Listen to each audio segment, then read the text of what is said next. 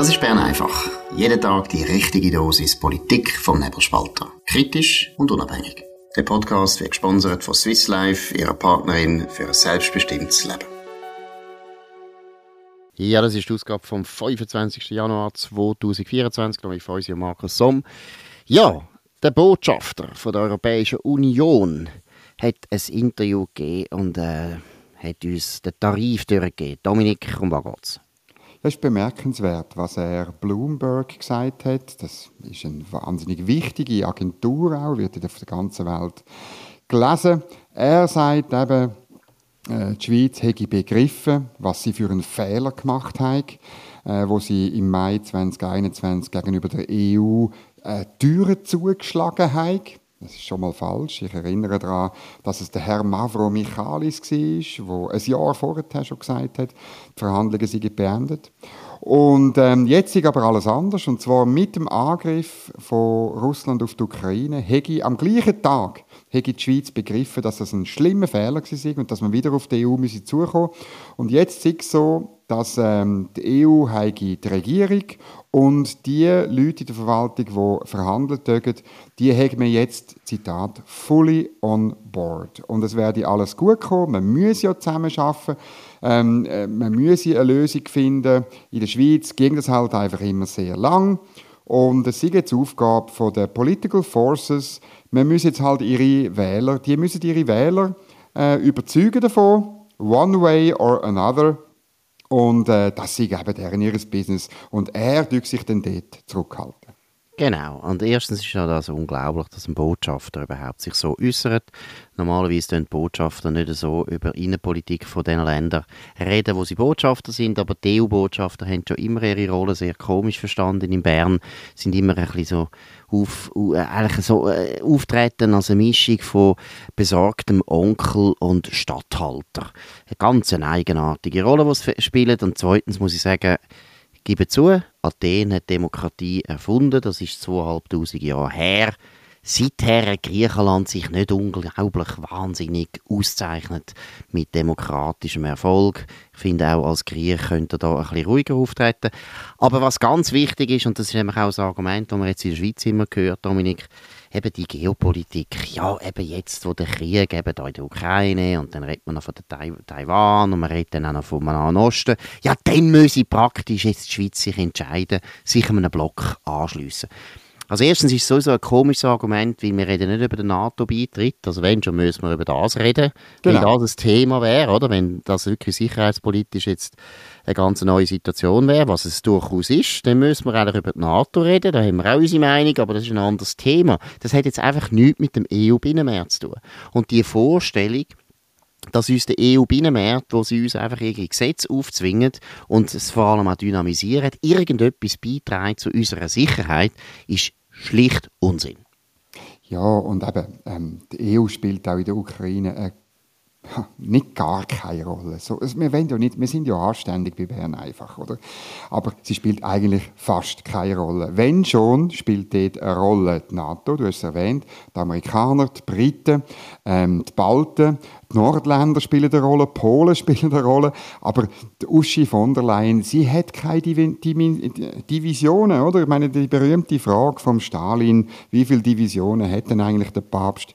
Ja, der Putin könnte einmal fragen, wie viele Divisionen hat die Uschi von der Leyen? Sie hat keine. Sie hat sicherheitspolitisch nichts zu melden und alle wissen das. Darum ist das so ein Scharadenargument. Weil jetzt in Ukraine ein Krieg herrscht, wo ganz schlimm ist, wo man auch muss entscheiden, wir haben darüber geredet, ähm, müssen wir jetzt irgendwie ähm, politisch, juristisch der EU faktisch beitreten? Nein, müssen wir nicht. Genau, weil im Prinzip, du hast es gesagt, wenn schon, müssen wir dann eigentlich Amerika beitreten. Da können wir ja genau. probieren. Also wir können ja anfangen zu verhandeln, Beitritt zu Amerika.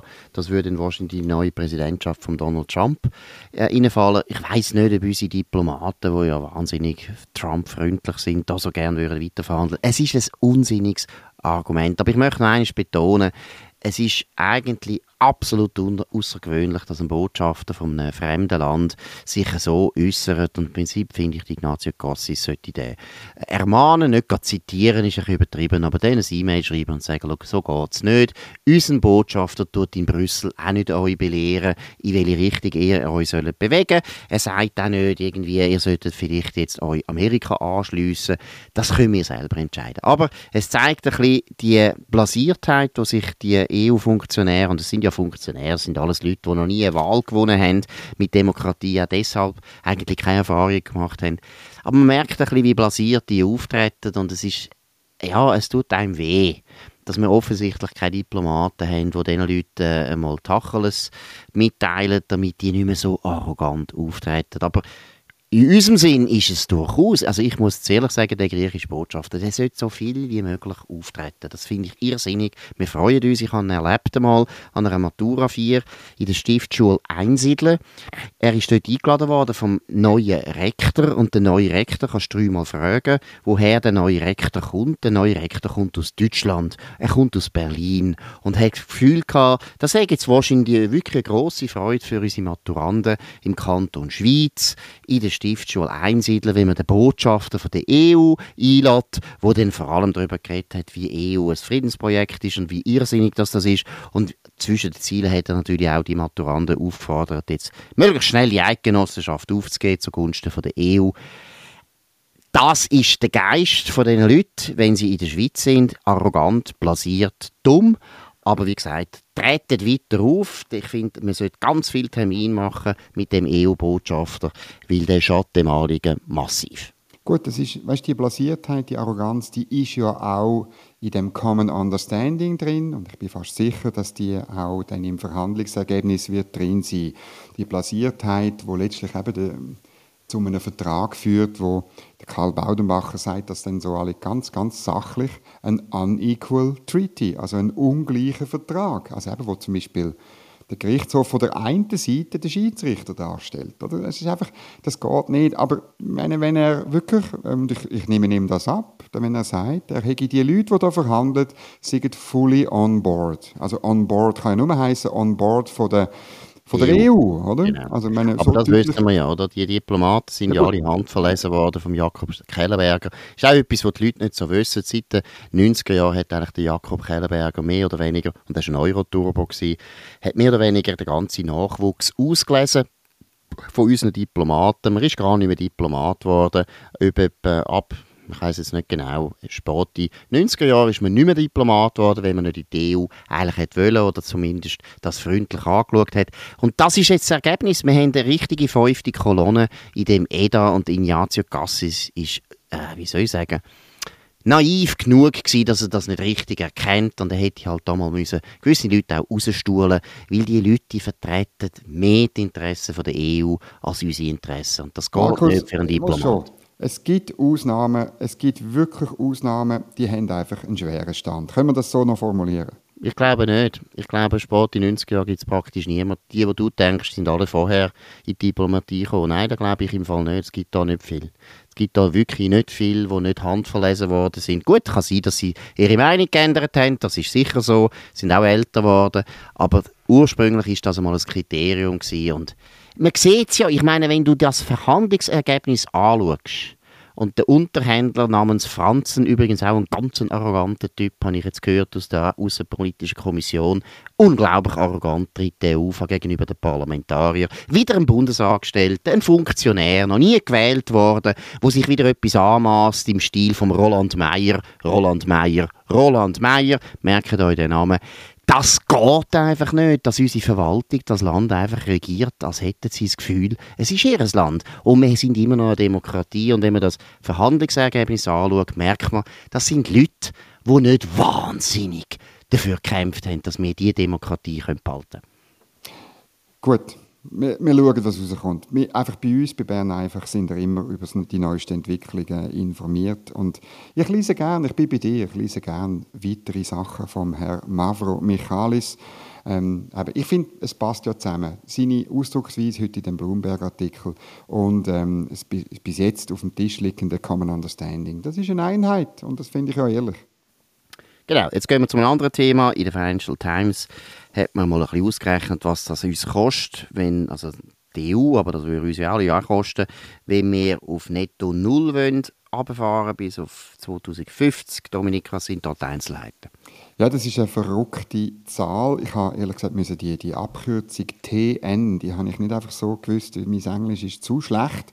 1,5 TN, das heißt 1,5 Trillionen Euro, das sind 1500 Milliarden pro Jahr würde die EU, müsste die EU investieren, um die Netto-Null-Ziel zu erreichen. Was hat das mit der Schweiz zu tun? Ähm, da gibt es sicher Leute, die jetzt, ähm, äh, zum Beispiel der Herr, äh, der Herr Franzen oder, oder äh, andere aus der Entourage vom, vom äh, Ignazio Cassis würden wahrscheinlich sagen, es hat nichts zu tun damit. Aber aus Sicht von der EU ist natürlich dann schon so, dass man dann den Connex zum Binnenmarkt ganz einfach machen kann und sagen, ja nein, ihr könnt nicht ähm, ein Strommarktabkommen haben oder auch äh, Marktzutritt haben, privilegierte und nicht mitmachen bei unserem tollen Netto-Null-Plan und vor allem müsst ihr auch zahlen, unbedingt. Und ähm, wer tut das am Schluss beurteilen, ob das so, ob die Auslegung so ist? Der Gerichtshof von der EU. Und der Gerichtshof von der EU ist nicht ein normales Gericht, sondern er, er tut immer so entscheiden, ähm, äh, um äh, die, die, die Union näher zusammenzubringen. Das ist der offizielle Auftrag vom Gerichtshof von der EU. Und darum hat das sehr viel miteinander zu tun. Und die Summe ist derart wahnsinnig groß. Ich meine, die EU ist an sich schon bankrott. Wenn sie das noch muss aufwenden muss, dann hat sie schlichtweg, äh, sie muss das Geld ja irgendjemandem zuerst aus der Tasche ziehen. Genau, jetzt habe ich noch schnell eine Frage. Was haben Sie gesagt? 1,5 Trillionen auf Englisch? Mhm. Das sind 1,5 Billionen. Genau, das sind 1500 Milliarden. Milliarden. Genau, richtig. Ja. Also ein Wahnsinnsbetrag. Übrigens auch letzte im Wall Street Journal ist eine Studie zitiert worden von der Universität Köln, wo ausgerechnet hat, was das kostet, Deutschland kostet. Und wenn man es recht im Kopf, wenn ich es recht im Kopf habe, ist auch eine Wahnsinnszahl, ich glaube 250 Milliarden pro Jahr. Also es ist wahnsinnig teuer und ehrlich gesagt ist einfach klar, wir sehen ja, die Finanzen Zwerg sind von den meisten Ländern, übrigens auch unsere Finanzen, wir müssen auch sparen. Das kommt gar nicht. Also das kann sich gar niemand leisten und deshalb sollte man einfach wirklich mal ehrlich sein und sagen, die Politik, die ist eigentlich jetzt schon gescheitert und wir müssen nun nach Alternativen suchen. Und eine Alternative, die es gibt, ist, man passt sich auch an, an den Klimawandel. Man sagt einfach, wir schaffen das nicht in nützlicher Zeit. Wir sind zwar für Dekarbonisierung, aber das geht länger. Das sind zwei, drei Generationen, wo das dauert, bis wir das überhaupt machen können. Außer das ist auf eine Art teuer, die kein Mensch zahlen kann. Wir müssen uns damit abfinden, dass das Klima wärmer wird und wir können es nicht aufhalten. Wir machen gescheiter alles, damit wir mit dem umgehen können. Und das ist auch nicht so wahnsinnig schwierig, weil ich muss jetzt mal daran erinnern, seit 1850 ist es ja auch wärmer geworden. Ich glaube, wenn es mir recht ist, 1,5 äh, Grad. Und wir haben ja das erstens nicht einmal richtig gemerkt. Jetzt in den letzten Jahren haben wir es ein bisschen gemerkt, weil es keinen Schnee mehr gibt. Und es ist nicht eine Katastrophe. Man kann sich an das anpassen. Und die Regionen, die speziell betroffen sind, die könnte man ja auch speziell unterstützen. Für das hätten wir Geld. Und das wäre sicher nicht 1,5 Billionen äh, Dollar pro Jahr. Gut, gehen wir noch zu einem anderen Thema, der Schlaf. Der Schlaf beschäftigt uns seit langem. Und auch jetzt wollen wir wieder darauf hinweisen, dass wer nicht schlafen kann, kann auch nicht leben, kann nicht reden, kann nicht denken, kann nicht arbeiten, kann das Leben nicht geniessen. Deshalb hört gut zu, wenn ihr jetzt hört, um was da geht. Der Powernap wird Ihnen präsentiert von Schlafvoll. Schlafvoll ist das Schweizer Bettenfachgeschäft mit den besten Preisen. Eine Beratung in einer der elf Schlafvoll-Filialen lohnt sich auf jeden Fall. Mehr Infos auf schlafvoll.ch. Genau, ich bin heute Morgen noch am Tagesanzeiger-Meeting. Das ist äh, so, wie soll man sagen, das ist der wichtigste Anlass von der TX Group oder von der Tamedia. Das ist einer der grössten Verlage der Schweiz. Das ist jedes Jahr im Januar und ist immer interessant, weil es natürlich auch immer einen Gastredner haben, einen relativ bekannten. Und heute ist der Albert Rösti und weil natürlich in dem Saal sehr viele Leute gesessen sind, die mit den Medien zu tun hat, haben, hat er natürlich auch über die SRG geredet und vor allem auch über die Halbierungsinitiative. Und da ist interessant gewesen, was er gesagt hat, ein bisschen etwas, was man eigentlich schon ein gewusst hat, aber er hat es jetzt einmal öffentlich sehr deutlich gesagt. Er hat gesagt, die Halbierungsinitiative, wobei er redet, äh, konsequent von 200 Franken Initiative, Halbierung ist es eben eigentlich nicht ganz, aber sagen wir jetzt, wir sagen Halbierungsinitiative. Er ist überzeugt, und das hat er öffentlich gesagt, die wird angenommen, wenn man nichts macht wenn es keinen Gegenvorschlag gibt, sei das jetzt vom Bundesrat, nämlich dass man jetzt senken auf 300 Franken, oder eben, dass vielleicht das Parlament einen Gegenvorschlag macht. Er hat öffentlich betont, diese Initiative kommt durch, die ist brandgefährlich für die SRG. Und das Zweite, was ich interessant gefunden habe, er hat gesagt, also 300 Franken, das ist jetzt noch eine relativ moderate Kürzung, die würde zugemutet werden. Das sage 17 Prozent vom Budget der SRG das sei viel oder nicht viel, also es sei auf jeden Fall ein Betrag, aber das können wir sparen und man muss auch sparen, weil alle anderen privaten Medien, wir sind auch ein privates Medium, können das bestätigen, alle privaten Medien müssen jetzt sparen und machen das auch und nicht nur 17 Prozent, sondern teilweise viel, viel mehr. Von dem her ist es auch richtig, dass der SRG auch muss sparen und er hat dann auch noch betont, dass der Bund natürlich auch muss sparen, aber das wollen wir dann noch sehen, ob das dann wirklich kommt. Dominik, wie schätzt du das ein? Ja, mir kommt einfach in den Sinn, wie die SRG warnt, sie müssen 900 Leute entlassen, wenn das so kommt, also nur die Senkung eben auf 300 Franken. Ähm, ich glaube das auch, dass das locker möglich ist. Aber, äh, ich, ich, ich bin nicht Betriebswirtschaftler von der SRG, darum kann ich das nicht beurteilen. Aber wenn ich sehe, mit welchem Aufwand äh, dass die Sachen produziert werden, die ich in Bern mitbekomme, dann, und, und auch mit Kollegen reden von SRG, dann ist es klar, dass man sparen kann. Und die Kollegen wissen auch, wie man sparen kann. Das ist überhaupt kein Problem. Man soll nur die an der Front fragen, ähm, schaut, wie, wie bringen wir das an, die 17 Prozent? Das kann man locker machen. Ich vermute auch noch, es gibt einen Wasserkopf, wo man kann Sachen sparen kann, wo man gar nichts merkt im Programm. Das ist halt eine Managementaufgabe. Und äh, man hat jetzt das Management gerade in die Wüste geschickt, weil man das Gefühl hat, man gewinnt die Abstimmung nicht. Ähm, und, und darum, ja, wir werden es sehen, wer da nachher kommt. Wenn es jemand ist, wo weiß, wie man kann sparen bei Medien, dann ist das ein gutes Zeichen. Ich bin, denke auch, das wäre wirklich eine Leistung dann auch. Wir würden dann auch prestieren, die Initiativen werden vom Tisch. Wenn sie auf Tutti setzen und auf keinen Fall irgendeinen Franken sparen und eben weiterhin behaupten, die Schweiz ist in Gefahr oder so, mhm. dann wird es sicher schwierig.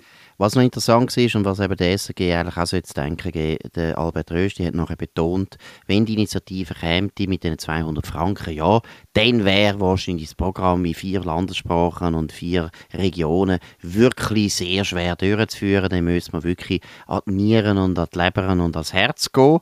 Das heißt wirklich, wenn die SRG nicht dumm wäre, und sie haben es ja eigentlich mit, dem, mit der Entlassung von Gilles Marchand, es war eine Entlassung, gewesen, eigentlich reagiert. Oder? Er hat ja am ungeschicktesten reagiert auf den Sparvorschlag von Albert Rösti.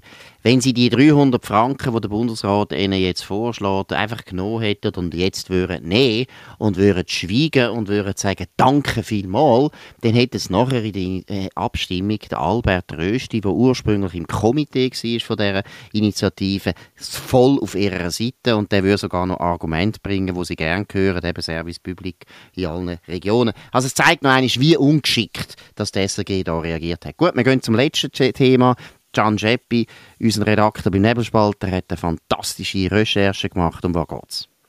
Ja, er hat einmal genau geschaut, wie ist jetzt das gegangen mit dem Transparenzgesetz. Du erinnerst dich, das Gesetz hat man eingeführt, weil man hat wissen, wer finanziert eigentlich Wahl- und Abstimmungskämpfe. Und äh, die Wahlen vom letzten Jahr sind die ersten gewesen, die unter dem Transparenzgesetz durchgeführt worden sind. Und das Interessante war bei den Auswertungen, und das ist heute noch so, wenn du bei der Finanzkontrolle, wo die Auswertungen macht, gehst schauen, wenn du dort auf natürliche Personen klickst, oder, dann kommen eigentlich bis auf einen einzigen Sozialdemokrat kommen nur Bürgerliche. Oder? Also die Sozialdemokraten die haben alle kein Geld in ihren Abstimmungs- und äh, ihren Wahlkampf äh, ausgeben. Könnte man meinen. Aber das ist eben der eigentliche Trick, wie die SP und auch Grüne ähm, vorgegangen sind. Sie haben das Geld einfach via, via Partei genommen. Und ähm, es, der Can Chappy hat das äh, so natürlich nicht geschrieben, ähm, äh, aber das ist eigentlich wie eine Geldwäscheanlage. Du schickst das, Partei, das Geld einfach via Partei, dann tauchst du nur auf in einer anderen Liste, aber dort von den, von den, von den juristischen Personen, aber dort ähm, eigentlich nur noch etwa drei Klicks und auch dort nur nicht persönlich. Also du kannst dann unter irgendwie SP Luzern kannst dann schauen, wie viel äh, insgesamt das SP Luzern ausgegeben hat.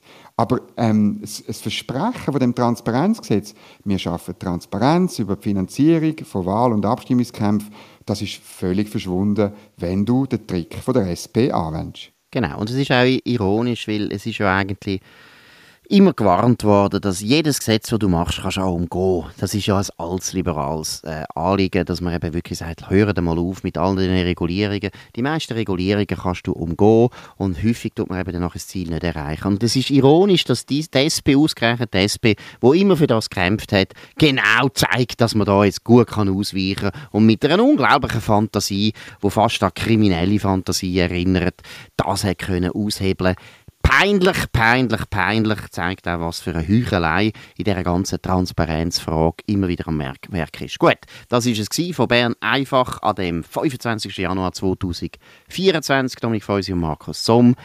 Ja, auf neberspalter.ch. Ihr könnt uns auch hier abonnieren auf neberspalter.ch, Spotify oder Apple Podcast und so weiter. Könnt uns weiterempfehlen, könnt euren Freunden von uns erzählen, das würde uns freuen. Könnt uns hoch bewerten und sonst, ja, sind wir nicht zufrieden und drittens, wir hören uns wieder morgen und zur gleichen Zeit auf dem gleichen Kanal. Das war Bern einfach, gesponsert von Swiss Life, ihrer Partnerin für ein selbstbestimmtes Leben.